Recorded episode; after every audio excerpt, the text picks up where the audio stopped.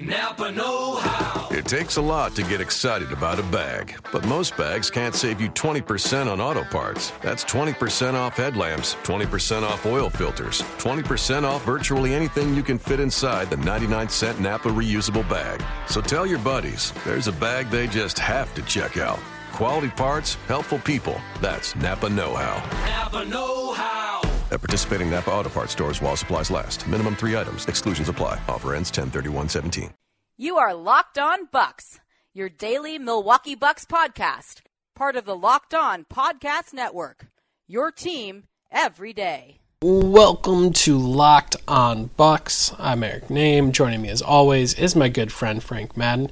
And Frank, I just told you to shut up because we were talking about something that I actually think is interesting and I wanted us to have a discussion on the podcast. You'll see Frank tweeted out earlier tonight that we're going to take questions. We'll get to your questions, but first, um, it was it was a conversation I had had earlier in the night with some people, and now I kind of brought it up to you, and we were trying to figure out why is it that there's been seemingly a lot of action thus far. I don't I don't know what the average number of trades are 24 hours before the deadline or anything, but there does seem to be a lot of activity. And I guess what are, do you have any theories for why there has seemingly been quite a bit of activity thus far? No, I mean we we were discussing, you know, could some of it be related to the new CBA and changes in that? Um, I think you know you mentioned obviously last summer there was tons of cap space and teams maybe made moves that now they're not feeling so great about. So now teams are kind of trying to get um, out from under deals. Certainly the Bucks were one of those teams. Um, you know, maybe some teams looking to make cap space. You know, previously last summer, you know, nobody really had to worry about creating cap space so much because 90% of the league had it. Whereas this summer, there are going to be far fewer teams. You know, so kind of things like that. But you know, I think the most interesting thing to me about all these deals is that, you know, normally it's kind of a it's a matchmaking thing. Like bad teams trade with good teams, um, but this year there's so much sort of parity between. Well, I don't know if parity is the right word, but there's there's so little difference between you know the fifth team in the lottery standings versus the seventh and eighth seeds uh, in each conference that you would think maybe that would mean more teams kind of thinking that they might be in it.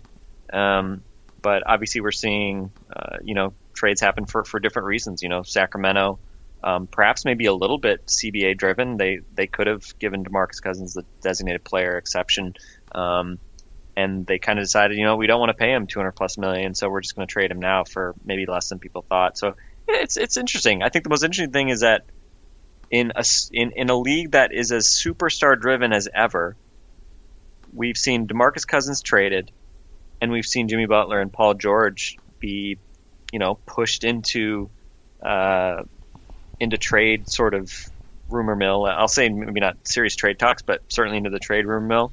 You know, we've seen Andre Drummond, who's maybe not a superstar in the traditional sense, but you know, an, an all-star, young all-star caliber player.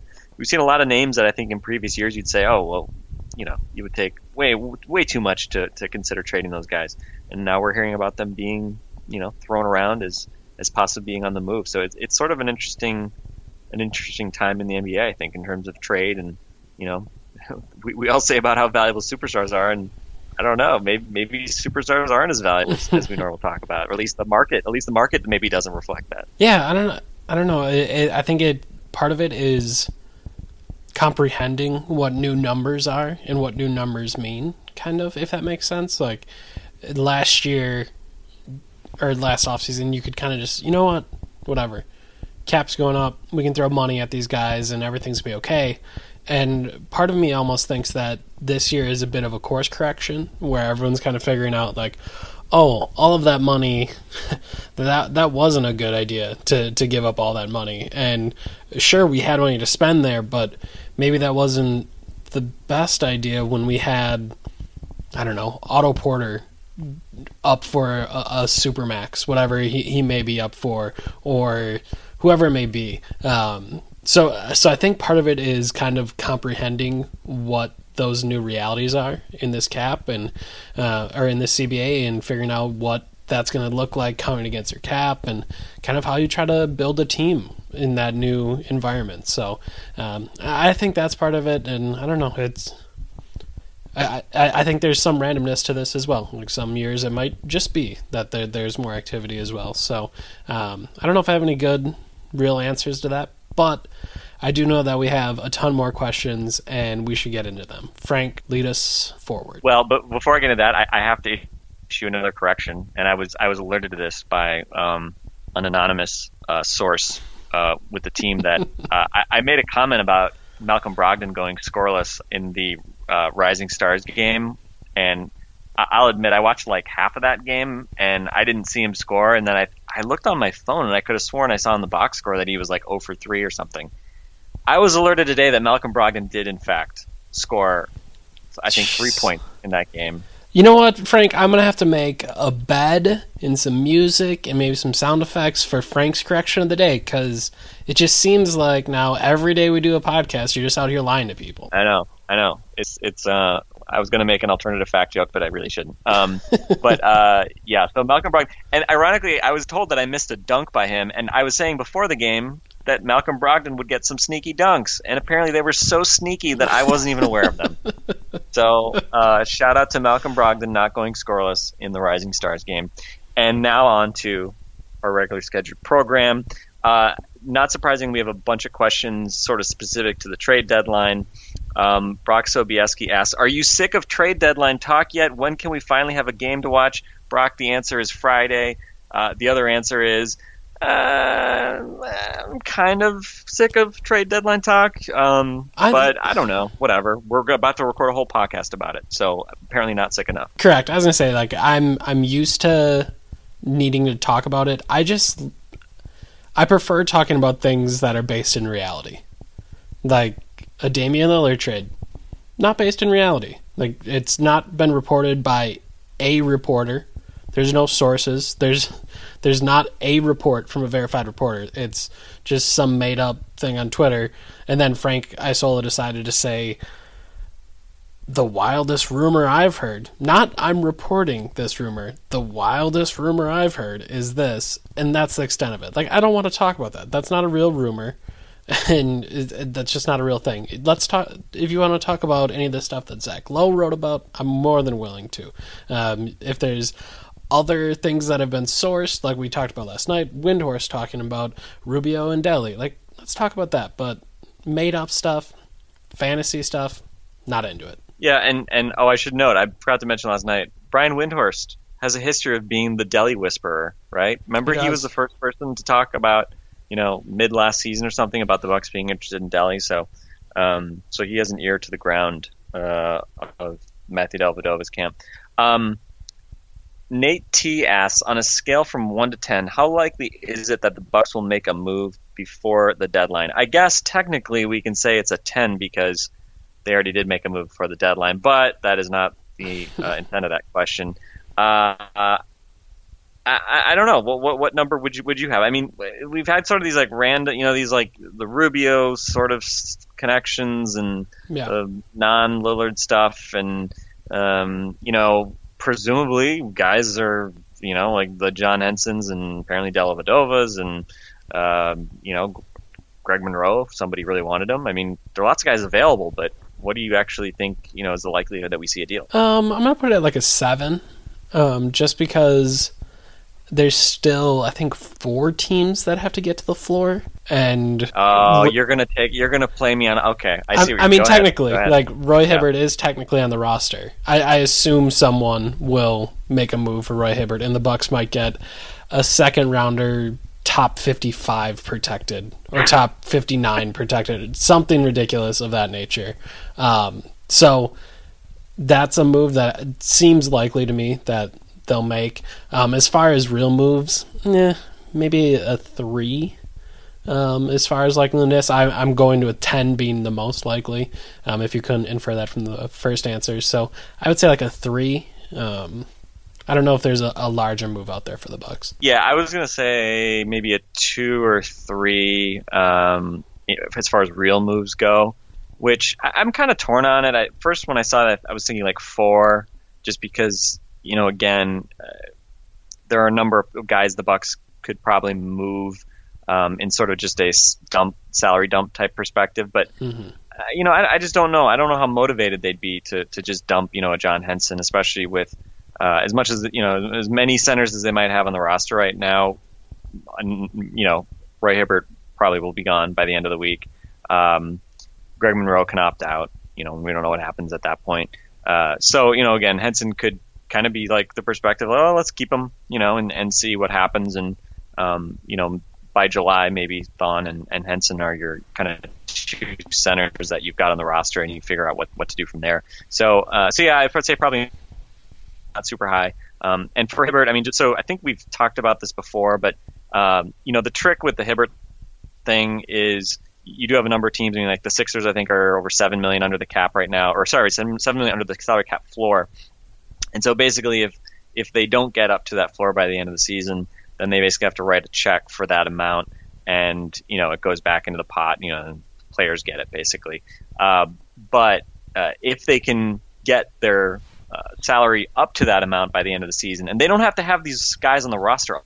That's kind of where the trick is. So if they acquire Roy Hibbert and just basically, you know, buy him out right away for slightly less than the five million, you know, number that he's got, and granted, keep in mind they don't have to pay the full fine because he's already been playing, you know, two thirds of the season. So effectively, they can cut into the amount that they'd owe, um, you know, on the salary floor differential uh, by having a guy and not paying that full amount to him anyway, because you only have him for part of the season. So it's it's a little bit of a you know kind of loophole in the way that the uh, league administers the salary cap floor and all, all, that stuff. So that's why we think there's a high likelihood of, of Roy Hibbert getting traded, even though you know he has no value to to necessarily anyone at this point. Do you think that NBA PA likes that or dislikes it? Because part of me wonders like if I'm one of the 14 dudes on the roster and I could be getting X amount more this year, and I know my team's just gonna buy out this dude and use that loophole to get that money. Like I'd be pissed. Like that. I mean, it's not a ton of money, but that's some money that you could have uh, if this loophole didn't exist. But I'd assume maybe the NBA PA fights for that to keep it that way. I don't. I don't know. It, it's fascinating to me that that loophole exists and hasn't been taken care of. Yeah, I mean, keep in mind, I mean, the, the, the players are guaranteed to an overall percentage of revenues, kind of regardless of this stuff. So, um, you know, in the grant, and this is why a little bit like the, you know, back remember when uh, the whole idea of cap smoothing was a thing, mm-hmm. um, and, and all this, and it's all it's all a little bit semantic because you know the players the players get you know between 49 and 51 percent. I think I don't think that that changed. I think it's all the same in the new deal and the old deal um, of the cap, and it's basically been trending towards the higher end just because of where revenues have gone. Um, but like it's it's not like if, if if owners all went out and all you know spent only up to the salary cap, you know that you would have a, a shortfall of amount. But you know, again, it's not like players get screwed because owners just decided not to spend money, and so it's kind of like a little bit like that. I mean, that's that's mm-hmm. my gotcha. you know, quick quick rationale that I would say, um, and and I'm pretty sure that's that's correct. So anyway, I, that's probably why it hasn't been a big um, a big thing. Uh, I don't believe it's covered in the uh, in the new CBA in terms of any changes, but it is a bit of a gimmick thing. I mean, the upside is if if this type of thing leads to players becoming free agents, um, you know, again, I know players presumably don't want to be released or whatever, but um, but obviously, you know, hey, there's some advantages if you uh, do get released, you get paid, and you can go do whatever you want to do the rest of the year. You can go yeah. find a new team where you want to play and, and you know have some flexibility. So I don't know. That's probably why it hasn't been a big big talking point. But anyway, let's um, let's flip to another question, um, and I'll just get these out of the way uh, because um, we, you already mentioned it. But uh, uh, Clint Friedenberg asks, Question one: What will Eric do if Dame is a buck tomorrow at 2 p.m.? Record a rap album like Dame? Um, I don't know if I. what What will you promise to do to show your confidence that Damian Lillard is not going to be a Milwaukee Buck on Thursday? Mm, I could I could record it like a what what what does Lillard do like four bar Friday or something like that? I could record something like that. I, I'm confident enough that it's not going to happen that I could whatever it is that Damian Lillard does rapping wise, like I think it's four bar Friday. I'll I'll do a four bar Friday if he's on the Bucks. I think the interesting thing um, is it's probably like the boogie the boogie deal, just sort of as like made everybody more um, more bold in sort of their willingness to believe that you know super one-sided trades of superstars are going to happen. Yeah. Um, and you know, I, I don't know. I mean, uh, let's see. Ray Weishan asked if it were to happen, what would a Lillard trade look like? And I guess we'd say, well, it doesn't really make any sense to happen with the Bucks. I mean, like what, like the idea of you know an injured Jabari Parker and a first-round pick or something being traded. I mean, It's got to be more than that, in- doesn't it? yeah, you'd have you'd have to add in a bunch of salary. So I mean, throw in like Monroe or, or something like that. Um, I mean, and, and on top of that, I don't. I mean, I don't know why. I mean, Neil Olshey does some weird stuff, but uh, again, I'd love to know the last time you know a guy was was a centerpiece of a massive trade while he was out with a potentially crippling you know knee injury. Um, guessing that hasn't happened very often. Uh, so I, I- don't know. Also, I have to say, the thing I love most about these Lillard rumors is the most rumor thing anyone has heard about Lillard is I think it's Sam Amico, not Sam Amick, Sam Amico, Amico. Amico, sure, um, tweeted out people have called the Blazers on Damian Lillard and the Blazers have rebuffed them.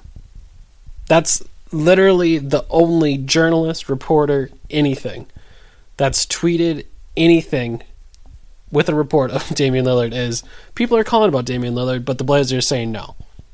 And now all of a sudden we, we're talking about this like it's a real thing that could happen. Like, I just I just kept myself from cursing, but I was just gonna let a WTF out there because come on, guys. All right, I think we've talked enough about Damian Lillard. Um, is it possible? This is from Alex Alex Dumbs. Is it possible a GM would still be intrigued enough to trade expirings for Henson despite his extended run of failed starting opportunities? Yes, um, I, I think we're gonna see the the return of expirings. Not, I I, th- I think we're gonna start to see the the return of expirings, not to the same insane extent that it was before what the 2010 CBA. Um, it's not going to be that in- insane, but I think people will start seeing some value in in expirings and gain something out of it. And um, with Henson, uh, I, I do think the the Bucks are getting closer and closer to that moment where it's just not worth it to spend that money on someone who's a, I, I mean, a backup. He, he's not a starter. He's not going to be your starting center. He's a backup center and is spending. I, it's de-escalating, so ten ish for him. Does that make any sense? Probably not. Uh, I I think you could get a cheaper backup center, and maybe you could spend that money a little bit more wisely on the wing.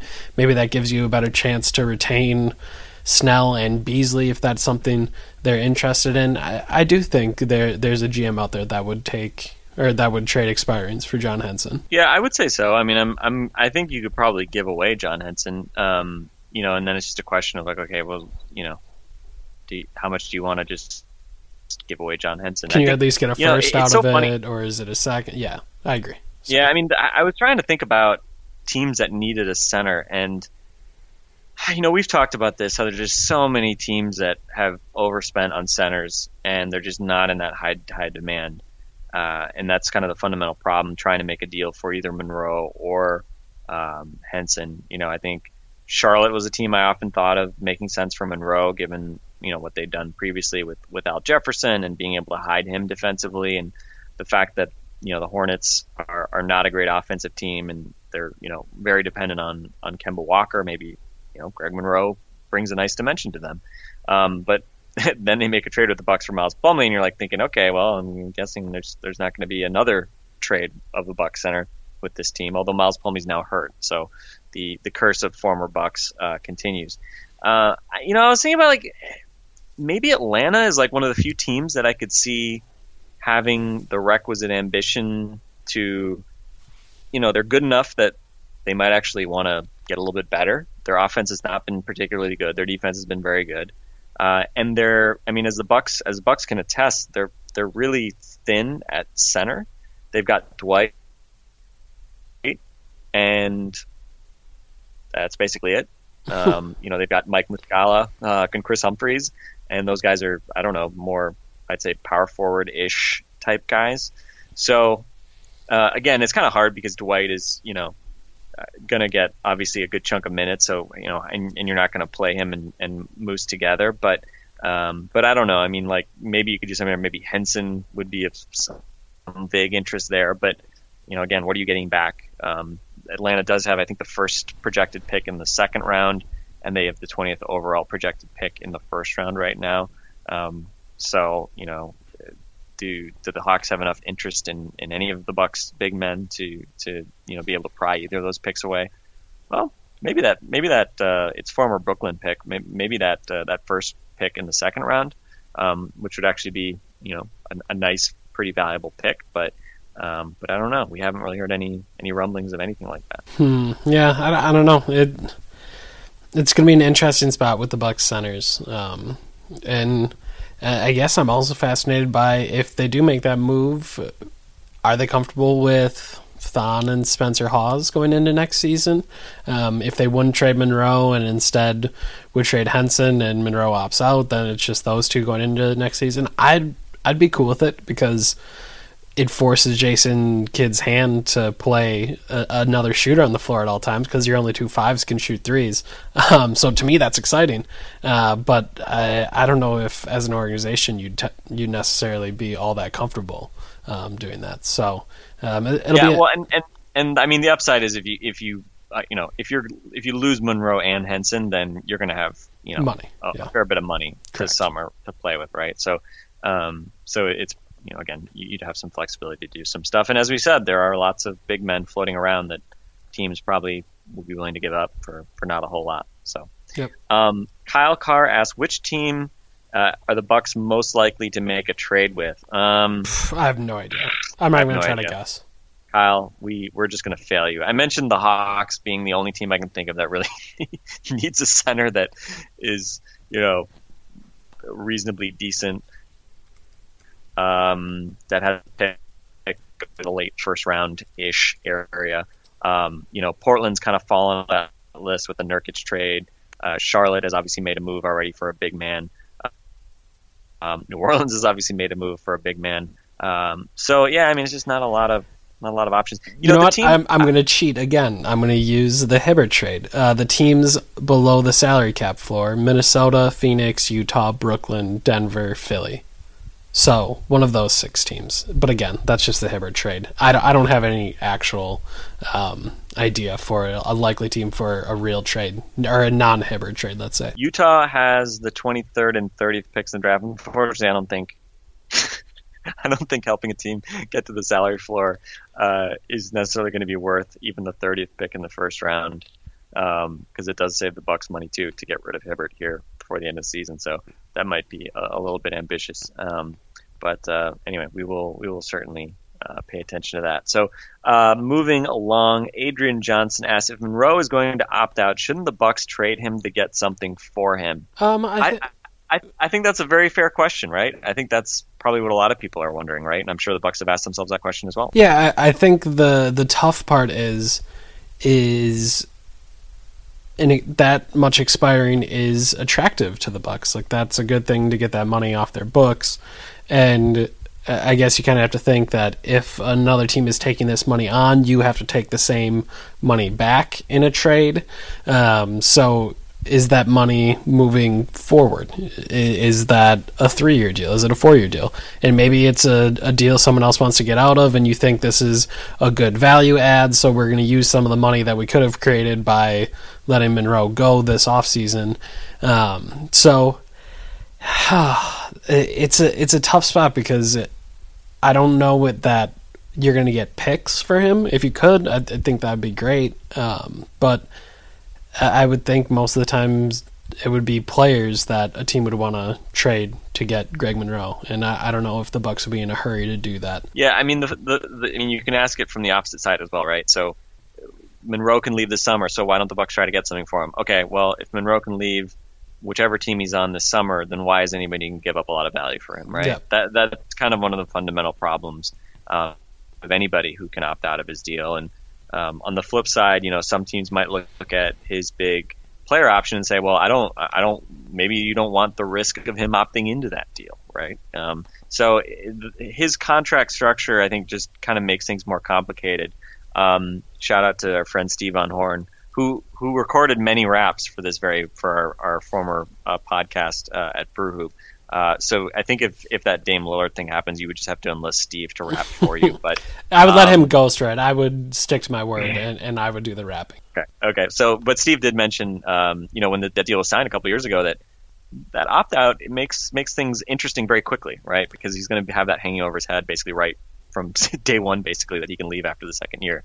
But uh, obviously, it's it's been a weird time his tenure in Milwaukee, and we mentioned the other night, you know, we we still haven't gotten a real strong indication of whether, you know, how open would he be to to, to staying if if he did opt out, or how open would he be to not opting out and just sticking around? So it's um it's definitely an interesting situation to to monitor. I think Gery Woelfel had a, had a, a cut some quotes from from David Falk, his agent, who you know shocking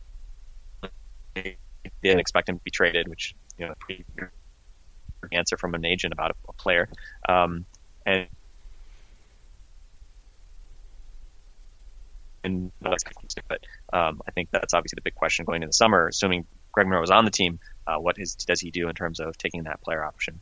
Um, moving on. Uh, asks, is Kidd capable of coaching the Bucks to an NBA title, or will it be someone else?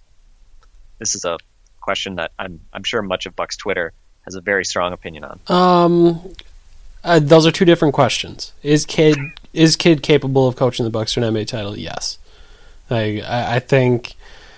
It, I mean, you can think back to Doc Rivers, who is more of a player coach, maybe not quite the tactician of other guys, and someone who Brett Koremenos earlier this summer, um, or the, over this offseason, compared Kidd to. I, I think he could win a Doc Rivers title. That would require the Bucks to have quite a bit of talent. Um, so I think he's capable of coaching the Bucks to an NBA title. If you're asking me if he would win an NBA title with this Bucks roster, I would say no. Does that make sense? I don't know if Popovich could win an NBA title with you know the Bucks roster slash whatever, however it evolves, right? And there's, just there's so many variables. Um, I would say certainly Jason Kidd, the coach that we've seen so far, I don't foresee him ever winning a championship as a coach. Um, you know, again, I, I, just and again, maybe, maybe he sort of figures some things out. Um, I would say the the fact that the Bucks have been kind of you know backwards as far as embracing three point shooting and only kind of starting to figure that out this year is probably not an endorsement of Jason Kidd's uh, you know uh, visionary nature as a as a coach in the modern NBA. Yeah. Um, obviously, we've talked about the defensive questions. Um, you know, again, if he's just going to kind of try to do the same thing over and over again, and even when it's not working, then to see that type of coach, you know, figuring it out. Um, I think the you know point you make about uh, you know the, the players coach who who figures out like a Doc Rivers type guy, that would probably be the only the only type of example I guess I can think of off the top of my head. Um, and uh, but I don't know, right? I mean, it was me listening to uh, Bill Simmons uh, interviewing our, our friend of the podcast, Ben Thompson. and uh, Ben, of course, was on with us talking about the book, but Ben was on with Bill because he's an awesome tech writer and uh, um, it's a great podcast. You should check it out. But Ben did get some uh, some NBA talk in there. Got some Bucks Sixers conspiracy theory from 2001 in there, um, and they also talked a little bit about uh, you know when people are aware of your writing. And, and Bill was talking about when he was calling for Doc Rivers to be fired and you know after that, Doc Rivers wins the title in Boston. So I guess maybe, maybe there's some some scenario where Jason Kidd sort of figures it out as sort of motivating a group of uh, you know players or something like that. But it, it's very hard for me to see Jason Kidd um, as a uh, championship winning coach with with what we've seen this year. Um, I mean, you know, a week ago we were wondering, or two weeks ago we were wondering if this team had quit on him entirely. Mm-hmm. Um, so I, I, I don't know. I mean, I'm I'm more curious to see if Jason Kidd will be the Bucks head coach next next fall. Uh, Same. More than anything else. So, um, Next question. Um, Clint again asks, uh, "What should the Bucks look to accomplish in the last 27 games?" I mean, we've kind of alluded to this. Um, I'll, I'll, give my my since I've been letting you go first. I'll just give my quick uh, reiteration of, of what I'm looking for. I, I just want Giannis, Thon, and Middleton to play well, to stay healthy, and that's that's pretty much what I want to see happen. And you know, again, I think you want to see indications that those guys can work together and be successful together. Um, you know, I, I, don't know what to expect from this team in terms of uh, you know defense, winning games. We've obviously seen a really rough period over the past you know six to eight weeks, and in particular, um, you know, before this this three game winning streak, obviously they were struggling a lot. So you know, again, I, I, don't know. I'm not sure if the if the three game win streak is, is really something or if it's kind of fool's gold. Um, I think that's what I'm really curious to see sort of over the next week coming back from the All Star game. Uh, our guys going to be kind of charged up and ready to go for the second half, or you know, do we kind of backslide into what we saw, um, you know, over the over the difficult stretch of games where they, you know, were winning one out of 12 or 13 games or whatever it was. Um, so I, I, don't know. I mean, I, I think I think we've talked about the guys who matter, we want to see them play well, and then you know, in a lot in a lot of ways, we just want to see the Bucks kind of figure out what the heck they have with the rest of this roster, so they know a little bit more going into the summer. I want LeBron. That that that's pretty much it. I, I want LeBron. Um, I, I would like the Bucks to make the playoffs. I think that should be their goal. I know uh, tonight after practice, that was pretty much what all of them reiterated that the playoffs are the goal and they want to get there. And I want a Cavs playoff series. Um, I think that would be the best for those guys going forward. Um, I think, as as I've mentioned on this podcast before, Giannis is a, a lunatic when it comes to losing. He takes it really hard. Um, so tanking, not something I'm all that interested in. They should be trying to win games, and hopefully they win enough games. And I think, in a way, it's it runs parallel to what you're saying that I mean, they're not going to win games if Giannis and Middleton aren't playing well, and to a lesser extent if Thon isn't playing well. So, um, get into the playoffs, get LeBron, and get at least four games against the Cavs, and maybe, almost likely, you'll you'll probably only get four games against the Cavs. But man, uh, a, a, a playoff win over the Cavs that's that's a pretty cool se- I, I, mean that's a pretty cool way to end your season. That that's a, a good thing and and something I definitely want to see. And, and, like I've said a bunch of you're times talking, you're talking about literally one win. Correct. One win. Just um, just making it five games. And like I've said on this podcast um, before is I, I think going to the playoffs and seeing Giannis get get the experience of being the man in the playoffs is much different than what he he got two years ago when they went to the playoffs. Because then he was just kind of a bit player; he wasn't the man. But seeing a team prepare for you four games in a row, that's what's going to let you know what your actual weaknesses are. That's going to let you know what you need to work on in the summer. That's going to let you know um, kind of how you can get better as a player. And uh, there's no better test in the world than playing a motivated LeBron and a motivated Kyrie. And the Bucks have done a good enough job pissing them off uh, earlier in the year that uh, at least for a couple of those games they're going to be somewhat motivated. So um, I think that's the best outcome for the season, and I think that's what they should be looking to accomplish. Yeah, and I would be very happy for Giannis in particular to to get to the playoffs. So I am 100%. I, I guess for me, I'm just not I'm just not getting my hopes up on that, uh, just from what we've seen from this team. Um, yeah, nor I, should you. Nor should yeah, you. I mean, I guess if the question obviously is is what should what you hope they accomplish, then I think that's a fair thing to say to get the playoffs. Although I, I actually I'm sort of the opposite. I mean, I would, you know, I don't know what they're I don't know what you would say the odds are of them beating the Cavs in a playoff series. You know, five four percent. You know, sure, like something very very low um, versus you know what are the odds they could beat like the Celtics maybe like I don't know 15 20 percent? I don't know something something higher? Yeah. I, I'm a little bit I'm a little bit more open to going to the seven spot now that uh, the Celtics are there instead of the Raptors because good God I do not want to see the Bucks play the Raptors because they play that team terribly. Um, yeah. so sure, uh, if that means get to the seven, win win the first playoff series, and get get the get the Cavs in the second. No, I, I don't know. Yeah, I would. I I am always hopeful of of playing the easier team. Um, so as as much as I think it would be cool from a narrative standpoint to get the Cavs, and it's also I think more realistic to get the Cavs. Um, I, I would be more than happy to see the Bucks make the playoffs and not have to play the Cleveland Cavaliers. But anyway, let's uh, let's move on to the next question. Um, Wes H asks, important question: favorite player on the 2000-2001 Bucks, non-big three: Caffey, Ham, Pope, Johnson, Tim Thomas, Przybilla, Scott Williams. Who you got, Eric? I got two headbands on my head right now. Tim Wow. Thomas. Wow, that, that I can tell you were really young. hmm Uh, I was. that time that, that Tim Thomas was your guy.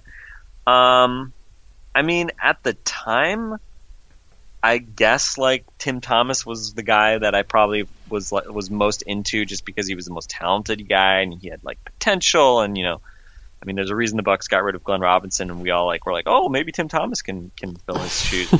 um, I would say in hindsight, I got to go with Scotty Williams just because he's the most likable guy. Yeah. Um, random story. My my dad actually was a was a home builder. He was in the army for 25 years, and he was a home builder in Wisconsin. That's why he moved to Wisconsin. So he built houses for people, and he built Danny Manning's house, and then Danny Manning's house got sold to Scott Williams, and then that house got sold to uh, Anthony Mason because I guess it had tall ceilings or something. And uh, Scott Williams though did own a house that my dad built, and um, I think he knew he he met uh, Scott like once or twice, or something like that, because you know had some question at the house or something. And Scott Williams was apparently always very nice, um, and which isn't surprising because Scott Williams seems like a really nice guy. So I'm gonna go in hindsight with Scotty Williams, heart and soul uh, of that 2000-2001 team, and uh, you know uh, his suspension obviously at the end of that series was uh, a non-trivial factor in in the Bucks losing, and of course part of the great conspiracy to keep the Bucks out of that finals. um, Brennan Olin asks, assuming the defense continues to struggle, does the defensive scheme stick around for next year? No. Um, I, I, think we're to the point where ownership is not happy with the defensive scheme anymore, which which makes sense. And um, when you see the team lose the exact same way uh, defensively two years in a row, well, yeah. So I, I think if there there are not changes or not an openness to changes for the defensive scheme next year, uh, I think the question you asked before is is very apt. Is Jason Kidd back? Um, I, I think they have to make changes to the defensive scheme, or it, there's. I, I think there would be a good chance that Kidd doesn't return. Yeah, I would agree. I mean, you know, uh, if if it falls on its face two years in a row, then you have to obviously, you know, and, and if it seems, I think, I think the big thing too. I mean, if it just doesn't seem like the players necessarily Correct. There, there's no anymore, level of belief. right? Yeah. Um, and and so it sort of becomes a, a self fulfilling prophecy at that point, right? Because again, I mean, if you have, uh, I think if you have players buying into a system, um, you know, it, it- you're not. I, I don't think what the Bucks do would be like doomed to being like the worst defense ever. If I mean, again, like there there's there are enough defenses out there that do many of the similar things, um, but the Bucks just seem to like be kind of the worst, the, the worst of all combinations right now, um, and they're being exploited. And you know, again, it doesn't mean that you know you could just sit back and say, "Well, the players should try harder." Um, you know, bottom line is, if you're a coach, uh, it, it's not just your you know your job to think of a scheme that makes the most of your players. It's also your job to make them actually execute it. And um, you know, again, I think that we look around the NBA. There are there are many different ways to to get a team to play pretty good defense, and, um, you know, as much as sort of low help schemes have maybe become more popular, um, there are still teams that are successful by helping a lot, and um, and you know, again, it, there may be some some different things the Bucks do that they could they could you know not necessarily even overhaul, but just like tweak. You know, I mean, the degree to which you help off, um, things like that, right? And Yeah. I think they're they're you know again there are ways you can sort of change things without completely um, blowing up sort of some of your principles. Um, Yeah, but I mean, if you I want your identity to be a, a very heavy helping and very aggressive defense. Like it can still be there, but there are some ch- things that would need to be changed. Right. Okay. Um, when Middleton is back in the starting lineup, will it be in place of Jabari while keeping Snell at the two? This was from Lalo uh, Cura. Um, and I guess, well, yeah, it'll be in place of Jabari for you know the next year. Um, but I guess I guess the the more fundamental question I think is interesting is, uh, what do you think? You know, in, in a couple weeks from now, uh, we heard we heard a comment about Khris Middleton still expecting to have the same minutes restriction, even though he, I think, played well over that minutes restriction in the last game. Um, but if Khris Middleton does return to the lineup here in maybe a few weeks, uh, I don't know. What do you expect to see from that starting lineup from Jason Kidd? Well, if you remember, Jason told me that the minutes limit was 48, Frank. So he was he was well under his minutes limit. Um, but no, I, I don't think we're going to see Middleton full bore quite yet. I think it's going to be maybe a couple more weeks until we see that. Uh, tonight he mentioned that his his legs just aren't there yet. That he's he is trying to work back into that game shape, and ironically enough, it, he might be the one guy that really was somewhat hurt by the All Star break because he was kind of working into form and working back into shape, and then all of a sudden you take six, seven, what, seven days, six days off, um, and then well, you you don't get that game shape. Um, so I, I, think he's still working back, and will be in place of Jabari. I, I think there's at least some thought about that because I don't know why else we would have seen so many Snell and Middleton minutes thus far. Um, in the four games that he's played, there has been plenty of Snell and Middleton sharing the floor. So um, I do, I do definitely think part of that is experimental um, to see if this could be how they go maybe the rest of the season once Middleton gets in the starting lineup, and then if that's the way they go next season. And um, I, I, mean, I think there's some things to like about that because um, that way maybe you can uh, get Giannis maybe at a little bit bigger position, maybe more of a four role. Um, so I would not be shocked if Middleton is in the starting lineup in Jabari's spot. Yeah, I mean, I, I think uh, once he's sort of healthy, ready for 30 plus minutes, that and to me the most obvious lineup would be, uh, you know, Delly still sort of as the role playing starter. Not not necessarily because I think he's better than Brogdon, I don't, but um, just because I think he's easier to hide in the starting lineup. But you know, Delly, Snell, Middleton, Giannis, uh, and and Thon appeals to me because you know then you're kind of getting maximum spacing uh, around Giannis uh, with Thon at center and and obviously with with Khris and Tony both uh, in the game on the wings. So um, and I you know I I think we've seen Giannis you know defensively is mostly played as a as a power forward anyway. So there's it's not really any any difference there um, versus when Jabari was was healthy. So uh, so yeah, I think that makes sense. I, I don't know. I mean, starting Beasley here. Um, again, I mean, we've talked about we've talked about us being, um, you know, I don't even want to say Mirza Island. Like we've got like a little chain of islands that we're we're inhabiting for, for Mirza. Um, maybe not a well populated chain of islands. I don't know. Mirza, Every but, the last couple days, I've tweeted about Mirza, and there's been quite a bit of support. Um, okay. so, so, maybe it is an archipelago. Is maybe that, is that maybe okay. it certainly the, might be. The, the Teletovic archipelago um, is is doing okay, and uh, I mean, I you know, again, from a maximum spacing standpoint,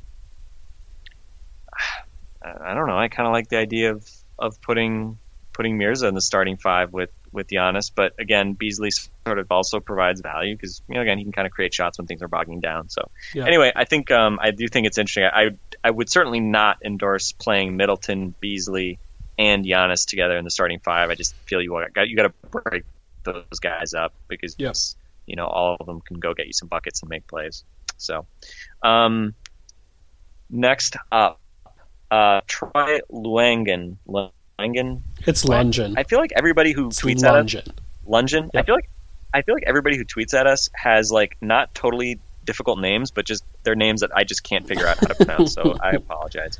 Uh, Troy says, uh, "Do you think the Bucks signed Garnett to a coaching staff spot?" No, I don't think so. I don't think Kevin Garnett wants to be a full time assistant. That's my guess. As I was gonna say, I think that's the big thing. Is I, think that he has a, a strong enough relationship with Kidd and with Jet that maybe he would, or I, I guess maybe he'd go for a full time coaching spot with Doc first. But I think KG very much enjoys what he's doing right now, where he gets to be a consultant. I guess is what they say his role is for. I don't even know what it's the Bucks, it's the Clippers. Is there another team that he's doing it for? Maybe it's only those two. Um, but I, I think he enjoys getting to come in be all about basketball for those 24, 48 hours um, and be all about those players and kind of what's going on in that specific city and then going back and doing other stuff, going and doing Area 21 on TNT, which is fantastic. Um, going and doing other like just kind of having that freedom. I, I think he enjoys that. I don't think he would want to lock himself into a any sort of an assistant coach role. Yeah, I would agree. I just think you know again, it's a pretty sweet I- I- life. Yeah, I mean, he's got a good life. He has so much money. you know, like he doesn't need to like, you know, you're not going to see Kevin Garnett uh, uh, grinding, you know, the weekend baseball card show scene because he needs, you know, autograph money or something like that. You know, I mean, he's he's got so much money and he's got so much flexibility from what he wants to do with his life now. And granted, I know he lived in Minnesota for a fair bit, so cold weather doesn't necessarily scare him. He's, you know, uh, went to high school in Chicago, um, but again, does he want to sign up to be an assistant coach for the Bucks? I mean, you know, why, why, you know, what? What is? I was, I was gonna say, why pay for the cow when you can have the milk for free?